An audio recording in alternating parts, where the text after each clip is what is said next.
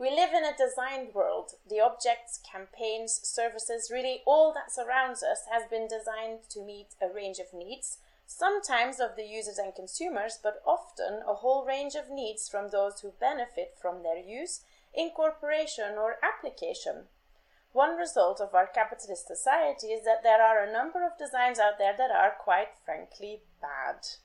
As designers, we have the responsibility to carefully consider what we design, and to do so, I recently encountered a very interesting and, might I add, free resource published by a company called Very Nice. The founder and managing director of this very interesting company is Matthew Manos, who I convinced to join me for a conversation from the other side of the world to discuss his career the company, the Less Bad Design Toolkit, as well as maybe some future projects. With much excitement, I would like to welcome Matthew. Thank you so much, Sophie. It's nice to be here, and thanks everybody for listening. To start, could you tell us a little bit about yourself and what you do? Yeah, absolutely. So, I am a design strategist. Uh, and what that means is I work with businesses in order to try to understand sort of the needs and priorities that they have for their future that they're trying to create, their goals, you know, their ambitions, new products, all of these things. But then I also take time to get to know the needs of their end users or their stakeholders. What are their priorities? What are their goals? What are their pain points? And then ultimately, as a design strategist, try to suggest what we should design based on finding it sort of in between or a compromise between those two things. So I do this kind of work with nonprofit organizations, with startups, a big mix of people. Uh, and I do that under my practice, Very Nice, which I'm sure we'll talk a little more about as well. Yeah, so you are the founder and managing director of Very Nice. Could you tell us, you know, in practice, what do some of the products look like or the services that you provide? And maybe as well, why did you start the company? Yeah, absolutely. So I think so. First, something interesting about Very Nice is we give half of our work away for free to nonprofit organizations. And we do this because I learned that every year in the United States alone, so if we were to include the UK in this, it'd be even bigger. Um, nonprofits spend close to 8 billion US dollars a year on design and marketing services. And when I learned that, I thought, gosh, there must be some other model that could allow these organizations to have access to these services that they need, but maybe at a fraction of the cost or maybe even for free. And so we launched with the commitment and the mission to alleviate expenses for nonprofit organizations just so that they can invest more in their cause. And that's been kind of our mission since day one. We uh, we launched in 2008. So uh, this April actually will be, I think, our 14th birthday. Um, so we've been we've been around for a while, which you know hopefully is proof that even though giving half sounds a little crazy, it it can actually work. Uh, you know, as a business and and still sustain us as well. But in terms of you know what do we actually do?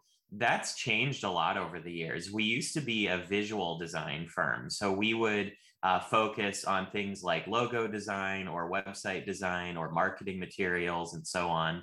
But then we moved into this design strategy, which I described. And in terms of kind of design strategy, what we actually do or what we focus on, it tends to be three different verticals. So one of those is brand strategy, helping you know organizations best position themselves and kind of communicate what makes them really great. Um, experience design, which is thinking, especially in digital spaces, how can customers best work with your company or best you know have that experience that will allow them to solve that pain point that they came to you with?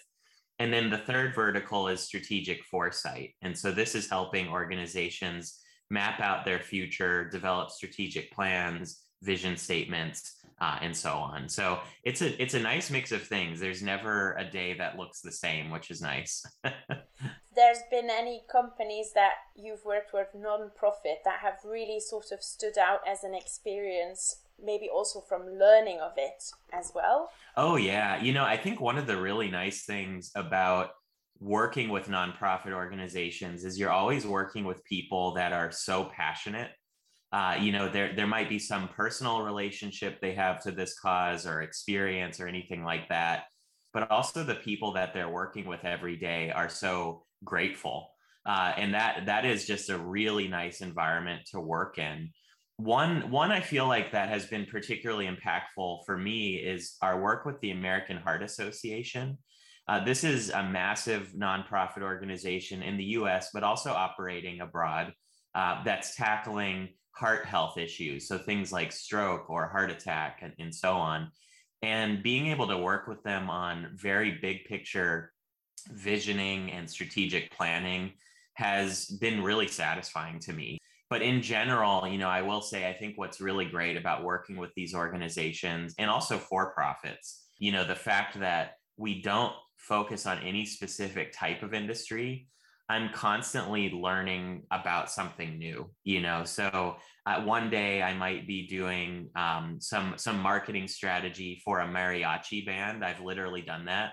Um, the next day I might be talking to scientists about hearts or or about pancreatic cancer. You know, these really incredible things that I just never would have been able to learn about otherwise. Going on to sort of the half of the businesses trying to work not for profit or sort of giving the services away, you have volunteers who sign up. Could you tell us a little bit more about that? Yeah, so that's really kind of the magic of how it works. Um, we have a network of over a thousand different people who have approached us and said, Hey, I really like this mission. This resonates with me. And I'm a designer, or I'm a strategist, or I'm a researcher. You know, can I help with some of these projects? So that's how we ultimately are able to do as much work as we do is we assemble teams of people that are passionate and that want to help do this work pro bono alongside of us as well. Um, so yeah so that's definitely another very unique aspect of our business. The jewelry listeners to my podcast might think this is all really brilliant but what does matt do that is really specifically relevant to us well, I have a small example. It's the resource toolkit you published, Less Bad Design, a toolkit for ethical ideation. Now, could you tell us a little bit more about this toolkit, why you designed it, and why it is important? Yeah, absolutely. So, so I I kind of noticed, and a lot of people I'm sure notice that not all good design is actually good, right? Like you might have, for example, the most beautiful piece of jewelry in the world, but the way in which it was created is maybe you know uh, missing out on some ethical standards right? I know that there's a lot of issues in the jewelry space for example around you know complex supply chains or environmental concerns or the social concerns of the workers creating these or discovering you know these diamonds and things like that. Um, and and so as a result you know there's kind of this dilemma of designers of all types where we want to create beautiful things, we want to create meaningful solutions, but we don't want to also create bad things. But unfortunately, even though that's what we desire, it happens a lot, right? So, this toolkit, uh, what I started out by doing was I started thinking, what are all of the most common sort of unintended consequences uh, that designers face? And I made a list, uh, and then I put that same question on Twitter and I asked, you know, the Twitter community, what do you see? And they they gave me a few additional things. And I ended up with 12 things, and we call these the 12 principles for bad design. Uh, and they they're things such as you know displacement, right? A, a lot of times, um, a design solution is trying to really streamline things, and people might get hurt. They might lose their job in that process. Um, you know, it can be things like cultural appropriation you know borrowing or sort of stealing from other cultures that you aren't representative of and that can be harmful and offensive to people. Um, things like a band-aid solution where maybe you're you're missing out on the potential to solve the actual root cause of a problem and are instead creating sort of a temporary solution. So you know those are a few examples and we have a total of 12 of these and what we do with the toolkit is we say, hey, you have some kind of idea, some kind of design you want to make. Reflect on these 12 principles. Which are you doing? Right. And and the the the fact is you're doing one of them. It's it's impossible to unless you're some saint, you know, some perfect saint, it's impossible to imagine something without having some kind of unintended consequence or issue. And I think you definitely see that in the jewelry space as well. And you know, the the goal here is you reflect on these things and you flag this for yourself early enough where you can do something about it, right? Where you can say, "Hey, the environmental, uh, you know, issues or the carbon footprint that our piece of jewelry is creating is really bad, right? What can we do about it?" And that's kind of the key thing. It's not okay. Let's stop. Let's quit. Let's never do this it's what can we do about it? How can we offset that? How can we mitigate that? Or if we're going to accept it, what can we do sort of to pay back for for that uh, you know ethical debt of sorts? Um, so yeah, so the toolkit, you know, it's primarily centered around that. There's a lot of other sort of reflection activities and things like that to take you along the way, but that's the core of it. And I've found that it's really been helpful in my own work whenever I make recommendations to a client I use this to check myself. Um, I use this a lot with my students as well when they're developing their own project ideas. I say, hey, let's take a look at these principles and see uh, if you're doing any of these things, and let's catch it as early as possible. Now, we met, albeit virtually, mm-hmm. at a conference where I asked you about the toolkit's potential for consumers. Now, because we kind of need to also change the mindset of our consumers if we want to change the marketplace. Will this be something you are interested in pursuing? And do you maybe have any thoughts on how you think all of us could help make this change happen? Yeah, and you know when you when you brought that up, I really loved it because right now the toolkit as as anybody will see when they when they download this, it is for the designer, right? Like it is for the person that is coming up with the idea that's making this solution of whatever sort it is. But yeah, the fact is, you know, they're designers, everybody, there's a lot of pressure based on the demands of consumers and the demands of, of the market. And at the end of the day, if the consumers don't care about these principles or these ethical issues, it is going to be really hard to find the incentive to actually do better, right?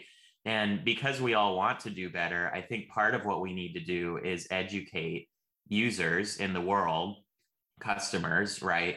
Purchasers of jewelry or, or of whatever else, you know, of these issues. And once they're educated of these issues, they can actually have a new set of expectations when going into that jewelry store, right? Or, or going anywhere to buy anything. And the moment that those expectations become commonplace, that's when you see not just the individual de- designers changing, but the industry that we work within as well. So, in my mind, you know, I would love in the next iteration of this to have sort of also a filter that could be used by consumers, right? Uh, that they could take through, which might not be that different, honestly, than these same principles. But it is, but it would it would shift the questioning, and it would shift the reflection you know to be more geared towards what is that end user thinking about all of this you mentioned you talk to your clients about you know your process and thinking through these questions in advance do you have any sort of top tips on how to broach these subjects with a customer for someone who wants to start doing that but isn't quite sure on how to do this? Yeah that's a great question. So for me what i found is uh, luckily i work with a lot of clients almost all like all of my clients. They're already sort of ha- have ethical cultures in general so I, I can't say i've ever had to really battle to say hey we we need to think about it in this way. But when i have been in that kind of position i tend to try to look at case studies or examples where the person maybe didn't take that positive path and then what happened right? Like what did that bad design actually do to their business sort of in a negative manner? And i found that that can be really helpful for kind of the the high hanging fruit so to speak um, you know of people that maybe wouldn't just immediately get this. When it comes to talking to everyday consumers i think that there can be messaging and marketing created that sort of celebrates the good things that we're doing that we maybe otherwise hadn't been acknowledging or celebrating in some kind of way. Um, you know and actually kind of bringing those to the forefront i think would be something that could really help again kind of educate folks that this matters this is important this is a thing that you should be looking for do you have a couple of examples of sort of bad design that you have seen or real clear examples of bad design principles yeah. Well, so so one that I that I always love to talk about, it's with Kentucky Fried Chicken. and this is so this is a giant fast food, you know, chain um, of course that sells fried chicken. Um, for a while it was the top fast food chain in the US, even even above McDonald's. And they had I want to say this was maybe 10 years ago at this point. It was a long time ago. They had created a campaign uh, called Buckets for the Cure and this was a campaign that was in collaboration with the Susan G. Komen Foundation, a major breast cancer uh, foundation. And what they did is they were selling pink buckets of, of fried chicken in order to raise money for breast cancer. And, you know, at first you think, okay, there's no harm in this. I mean, this is great. They're raising money for a really great cause, they're raising awareness. More people are you know ultimately learning about this you know again more funds are ultimately coming in but then when you look closer and what ultimately happened activists pointed out hey fried food actually can cause cancer right and so there's this sort of deep irony that ultimately is a great example of a band-aid solution right of hey let's raise some money but let's not actually change the fact that we're part of the problem, right? And if we change that, that would actually be way more impact than if we were to raise some money this October, right? So, um, so I think that that's a really great example. And I would say, you know, there's a lot of good examples of of good design as well. Um, you know, one one client we actually have worked with in the jewelry space. Um, they're called Etkie. It's E T K I E uh, we we worked with them on their branding. Uh, and they're a really wonderful or, uh, organization that is basically working with women in Native American communities. And they're trying to create a platform for them to sell their beaded jewelry, which is just really beautiful uh, product. But um, before this platform, it's typically just local sales, like very much, you know, popping up in a store, things like that. And this platform was able to turn that into national sales uh, in terms of being able to actually sell this product online in a really sort of legitimate way.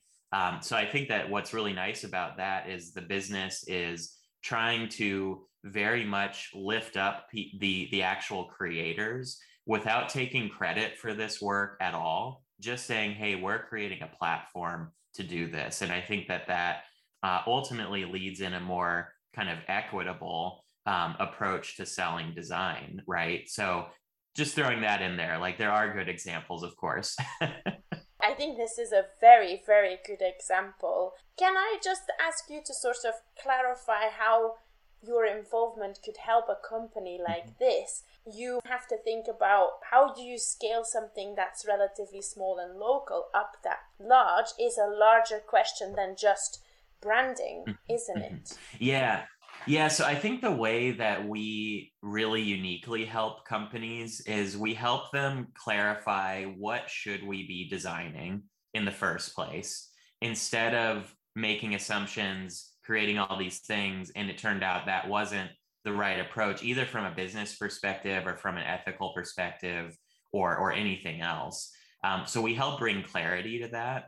But the other thing that we do on the note of sort of scalability and things like that is where we're very good at helping people set their vision uh, for for their business and making that vision really tangible through sort of actionable planning as well. So if you know if a company were to come to us, I think that that's really the value that we've been able to provide um, others. And through the lens of things like these principles, you know, part of why we created this open source is it, it'd be great to have us consult people on this, but ultimately, you know, we want we just want more people to be thinking in this way, right? So we just put this online. Anybody can download it for free, um, and that's kind of the ultimate goal is that it just reaches as many people as possible. Success doesn't necessarily have to be a huge profit. Mm-hmm is that something you challenge with your customers too?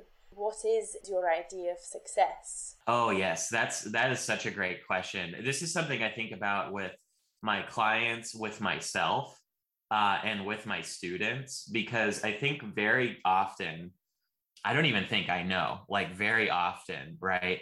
We set our standard of success based on something else we've seen, right? But that something else isn't us you know? And this is something that took me way too long to realize because i did this myself. I was always like you know i have to have a big office. I have to have a big team. I have to you know have big clients and and then i'll be successful. But at one point you know i had all of those things and i was and i was like hey why am i not happy? Right? Oh maybe because i am successful to this person over here but not to me. Right?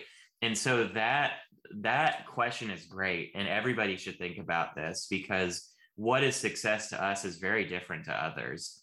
And if you're if you're a client right or if you're a company that is saying hey you know we want to start this new product and we want it to be something that's in every household right? Well one question is do you want to make sort of a small shift for a million people or do you want to make a big impact for a smaller group of people right and i think that we default to the big you know to to the small for a big amount of people. But and that and there's nothing wrong with that. That might be the case. But if we don't just stop and kind of ask what are our actual goals? What, how does this actually relate you know to our mission to what we're trying to actually do? Um, we could end up following a path that's just not authentic to to what we're actually trying to do. And we can get lost in that path and then kind of have regrets you know and that's that's a huge bummer. Finally i want to yeah don't want to take up all of your time. I know you're super busy with what you do and it's great work. So last question is what's in store for you in the near future? Is there anything you are working on that would be interesting to the wider design field that you're happy to share with us? Yeah that's a great question. So Gosh, I'm working on a lot of things right now. I think one of one of the things that I am trying to do is is take a look at all of the toolkits we've created because this one, less bad design, um, is one of maybe 30. We have so many toolkits that we've created, and I've been trying to take a look at those. And in terms of what the future stores see, you know, what what gaps are there, both in topics that we could cover that we haven't already but also uh, in trying to better connect these toolkits with one another right? So we we have each of these that can be done completely alone um, but it would be really great to have a kind of a, a greater curriculum around this and so that's something i'm i'm interested in right now.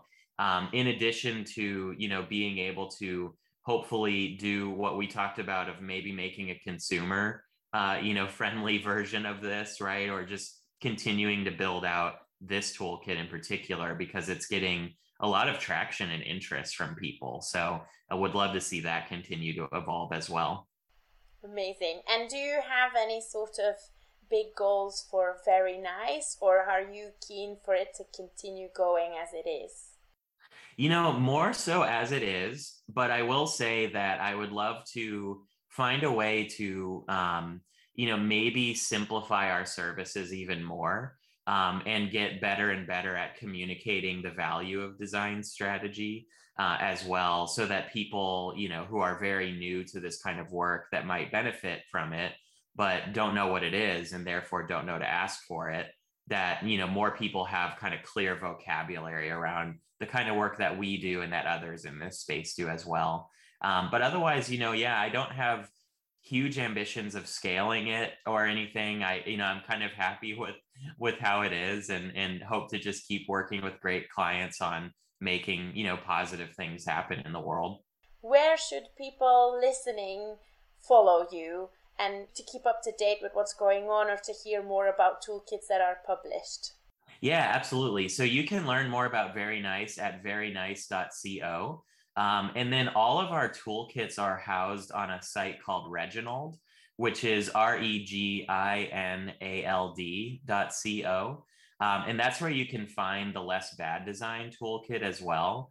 But the direct link to that is gum, like chewing gum dot co slash bad design. Um, so if you want to have, you know, the free download, it's pay what you want. So, it, you know, it's available to anybody. Um, I definitely recommend going there. And then to follow me, you can uh, you can find me on Instagram as well. You know, very nice Instagram. That's my handle. Uh, or on Twitter, very nice tweets. So I try to make it easy for everyone to find me. As a jewelry designer, it seems even more important to me that we ask ourselves whether our design is a contribution or whether it is in fact meeting any of these bad design principles covered in the Less Bad Design Toolkit. All we make requires resources, even an Instagram filters requires digital storage somewhere, and when we decide to use these resources, we better make sure we consider their contribution to the planet and people carefully whether whatever we design is worth it. But it is true that each of us are only a small cog in a larger system, and I do believe we all have a collective duty to ensure our customers, our market, and our industry all support the premise, as it's very challenging to independently untangle oneself from a capitalist society. For leading the way, I would like to thank you, Matt. Thank you also for joining us today to ponder bad design, discuss your very fascinating company and future plans, and for all the work you are doing, making so many resources available for us for free. I recommend all listeners to continue following what you do next. So thanks so much. Great. Thank you, Sophie, and thanks everybody for listening. Next month, I'll be joined by another guest, so watch this space to find out who it is. But for now, this was Sophie Boons for the BAJ podcast episode titled Less Bad Design with Matthew Manos. Thank you for listening and have a wonderful day.